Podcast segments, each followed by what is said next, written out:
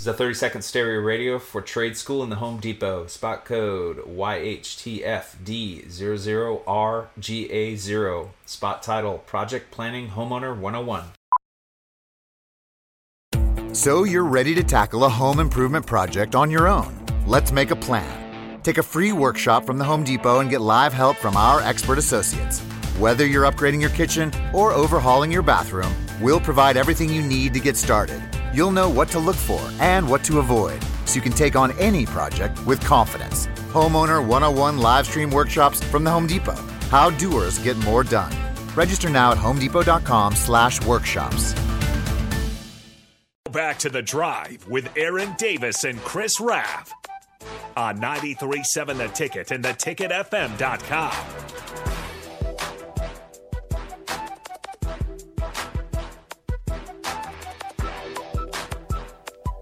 All right, we're back again. This is the drive with AD and Rap. It's Wednesday. Do we got AD on the phone yet? Or We uh we just about do. Here he's calling right now. Oh, here he comes from the road. All right, there he is. AD now joins us. What's up, AD? What's up, y'all? All right. We're, Rico's mad at me because Rico's Rico's mad at me because I just put you through. I just directly put you through. Here, Rico's gonna.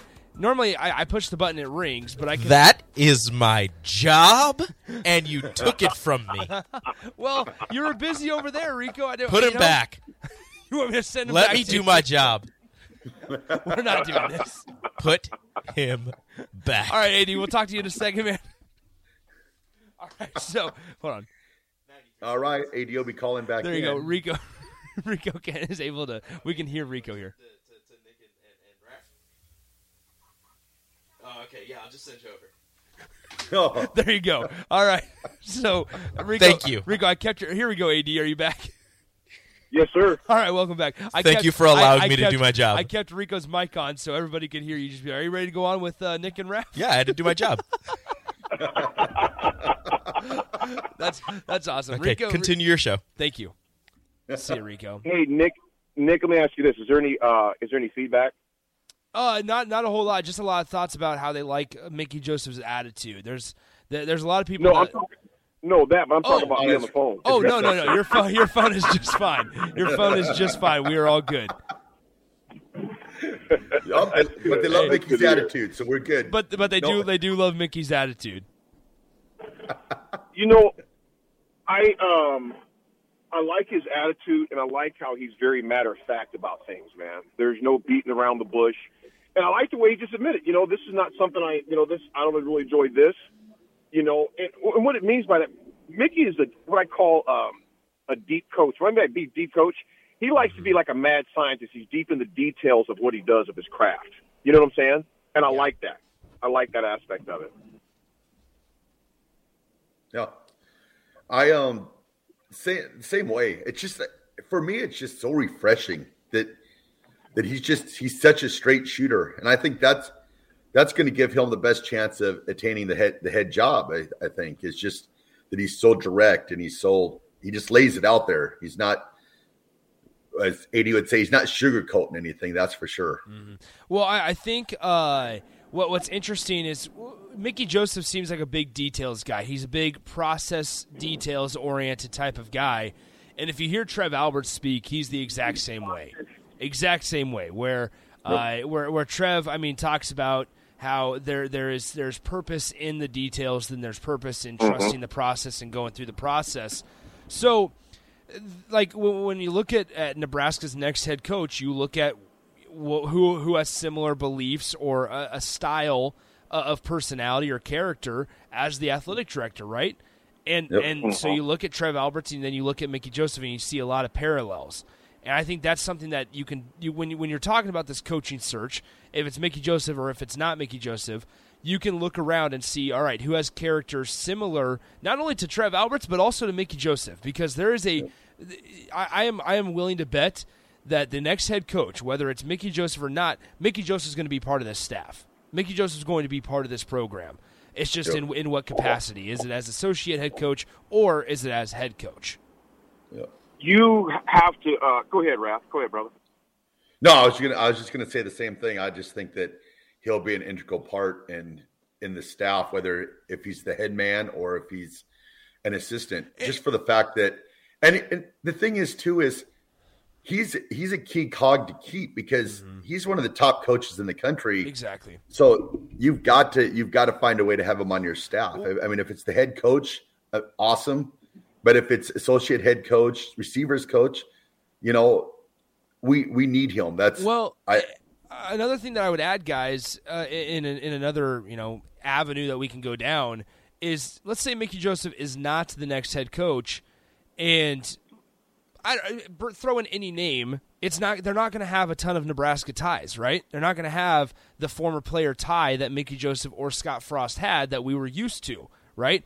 So retaining Mickey and having him as associate head coach also creates a segue to mm-hmm. to Nebraska's program and former players and that history. right. You still have that segue, that that connection there. That also you look at Brent, Brent Venables in Oklahoma is a perfect example. AD and Ref, I told you guys after I, I talked to a couple people down in Norman before the Oklahoma game that the first thing that Brent Venables did when he got there to Oklahoma was incorporate Bob Stoops into his plan. He said, Bob Stoops knows this program better than anybody, and I'm going to run this the exact way Bob Stoops did. Because he understood that Oklahoma, similar to Nebraska, should and needs to be a player run program, both current players and former players. And that when you put smart people around you, you instantly become smarter. And so, if you are Nebraska, and let's say Mickey Joseph is just retained as associate head coach, this guy that whoever comes in as the new head coach won't necessarily have Nebraska ties, but they will be smart enough because they have the character to where it's similar to Trev Alberts and it's similar to Mickey Joseph that they understand how important and how valuable it is to involve former players. yeah.